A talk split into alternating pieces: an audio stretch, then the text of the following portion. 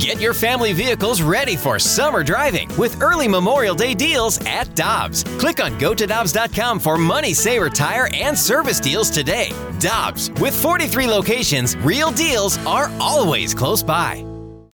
When you need mealtime inspiration, it's worth shopping Kroger, where you'll find over 30,000 mouthwatering choices that excite your inner foodie. And no matter what tasty choice you make, you'll enjoy our everyday low prices, plus extra ways to save, like digital coupons worth over $600 each week. You can also save up to $1 off per gallon at the pump with fuel points. More savings and more inspiring flavors make shopping Kroger worth it every time. Kroger, fresh for everyone. Fuel restrictions apply.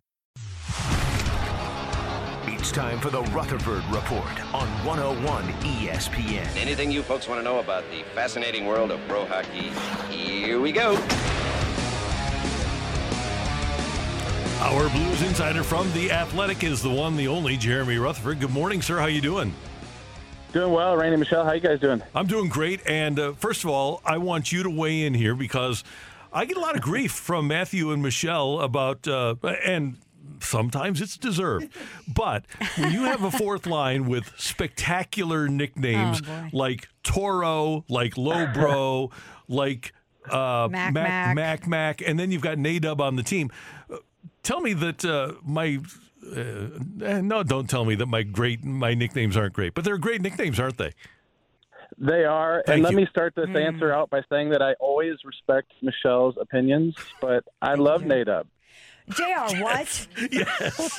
hold on, hold on. Let's let's just pump the brakes real quick. What we need to realize here is that Jeremy Rutherford is the single nicest human being on planet Yes. Earth. There is no way that he's going to come on Randy Karraker's show and say Nadub is terrible. You need to bury it six feet under. There's no way he's going to do that. So Jr. Love and respect you, but you're too nice for this. I know you won't tell Oh, him no, it's no, no. awful. Well, put it this way: tonight, if he does anything, he's going to be Nadub on Twitter. Oh. No, don't get Nadub trending. We need to end this. But okay, JR, here's a ruling from you. After the game, Brayden Schenn, being interviewed by our friend Darren Pang on Bally Sports Midwest, called him Walks. So if the team calls him Yeah. Walks, who are we to try to call him Nadub? That's too lame. We got to overrule in this situation. Man, all right, JR. I'm telling you that during the course of number 99's career, there were a lot of people that walked through dressing rooms calling him Gretz when everybody else was calling him the Great One. so Nadub, they can they can call him Walks. It just doesn't fit in the public Yeah. domain. He's Nadub. It seems like we just need to get him on the show and ask him directly. We do. Yeah, I was going to say, do we know if he's ever heard that before yet? Do we know? I'm not sure. Well, he's got to listen, right? Yeah. I'm sure even up, Yeah. when he's up in Springfield, he's listening on the app, the 101 On the app, ESPN right. yeah. Yeah, yeah. So, uh, JR, you have a new piece up at uh, The Athletic about Toro, uh, a.k.a. Alexei Toropchenko, and an interesting story. And I think it's a story that not many people know that you are famous for at The Athletic. What'd you learn about Alexei Toropchenko? A lot. First of all, he played with Nadub down in Springfield, and then he got called up to the Blues. And uh, guys, he's looked great. He's only played 12 games. Doesn't it seem like he's played more than 12 games? It Uh, does five, feel like that. really does. five the first stint, and seven this time. And he's just got the one goal. But it's not just the offense, obviously, on that fourth line. He's helped give that line somewhat of an identity, at least as much as you can do in in 12 games. The one thing that stuck out to me with uh, what Craig Berube said about him is that he arrives on time, and that takes more than skill and skating. It takes brains too. And you notice whenever he's in on the forecheck and he's starting to create a play for the Blues, it, just like Craig Berube said, arriving on time and keeps plays going. And, and uh, you know, 10 seconds later, uh, Torey Krug's putting the puck in the back of the net, but it's because of what Toropchenko did to get uh, down on the forecheck and put himself in position. So, uh, from his play, from his performance, that's what I've learned about him. But digging a little deeper, guys, and, and talking to his billet family up in Guelph, Ontario, Canada, just a, a great person, a great personality. Here comes this Russian kid to play in the Ontario Hockey League. They're going to host him at their house. They have a couple young kids at the time, I think five or six years old and one year old, and they don't know is he going to speak decent English? What's the case? And Toropchenko gets in their car and he says, "What's up, new family?" so, and and so he became a big brother to these young boys. And everywhere you go, the last thing I'll give you here is that he always knew it was going to be a step by step situation. Yes, he wanted to play in the NHL, but a lot of young players, and I talked to Drew Bannister, the Springfield coach, about this. They just want to get to the NHL and, and you know a day. And he said with Toropchenko, he knew it was going to take time in the Ontario Hockey League. He knew it was going to take time in San Antonio, Springfield.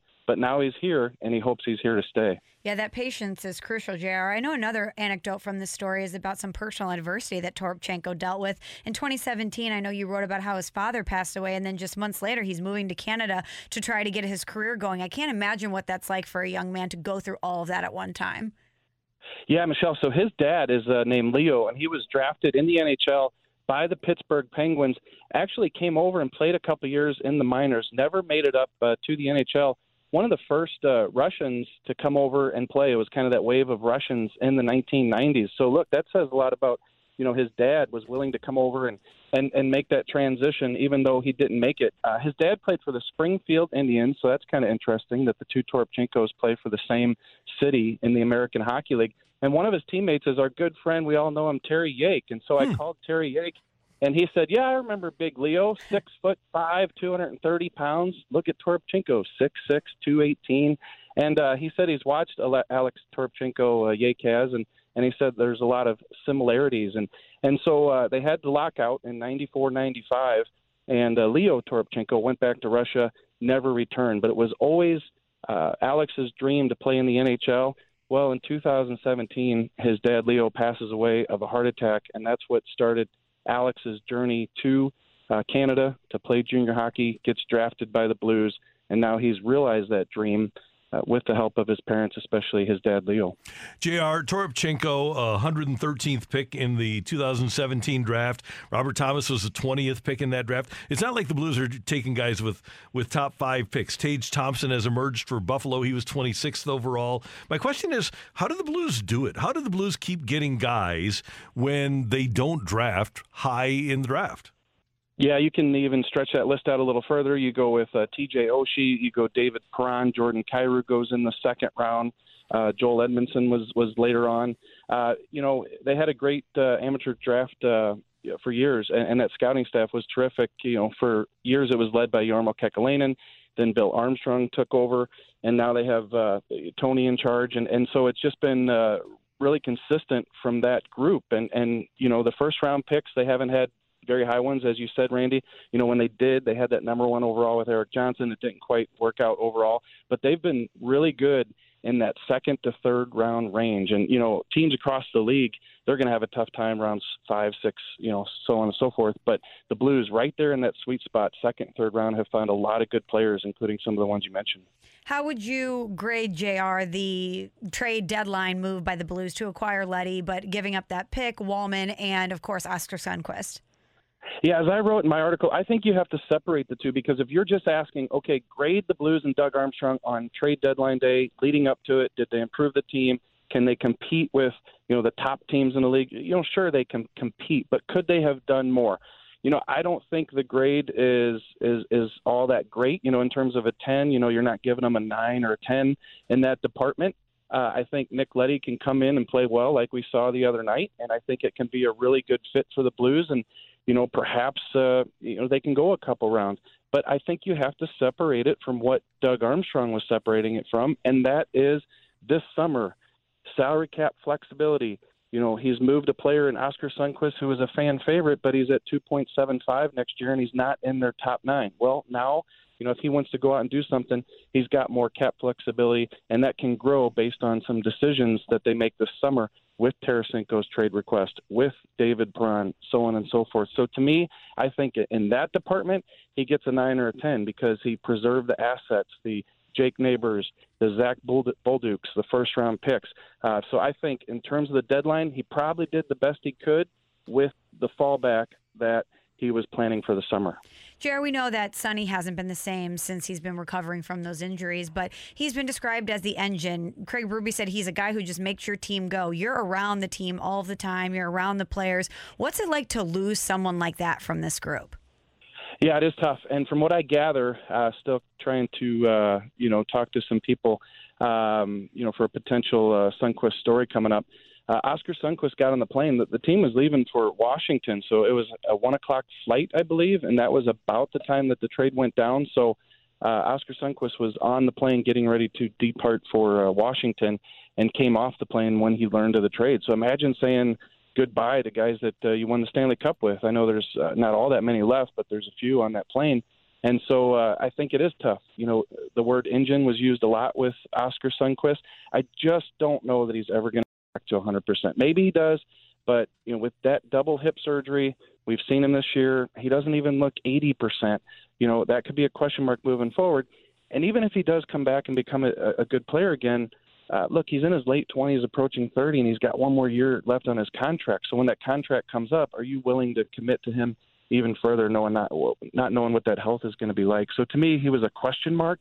And even though he was a fan favorite, if you can't trade Marco Scandella, Oskar Sundqvist was one of the few ways that you could free up some calorie, some salary cap space, and I think that's what they did. Hey, Jr. One more thing about Doug Armstrong thinking big picture, because as fans, on the night that Matthew Tkachuk was taken by the Flames in 2016, we were all saying, not all of us, but a lot of us were saying, man, I hope he can be a Blue one day. I wonder at what point the Blues decide that they want a player because they.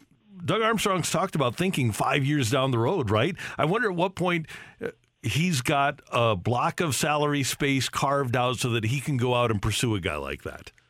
Yeah, it could be. He we've all talked about it. And guys, I don't think that it's just because he's from St. Louis. I think it's the way he plays and uh, his style, uh, his personality, his skill, what he brings to the ice, you know, his pedigree.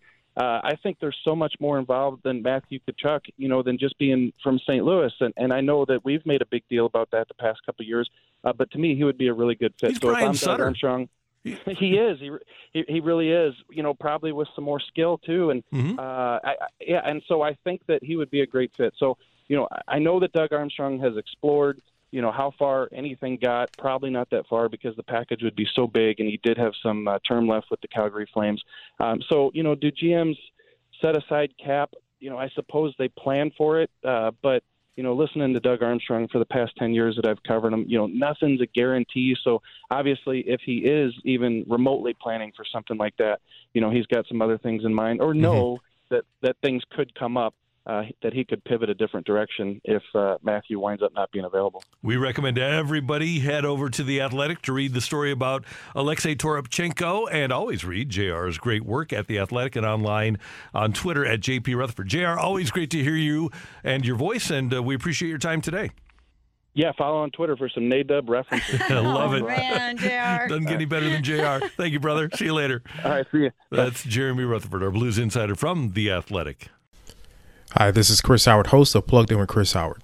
The College Football Playoff Committee made their decision on Sunday, and as much as I loathe the idea of Ohio State losing their way into the College Football Playoff, I 100% agree with OSU making it in over Bama.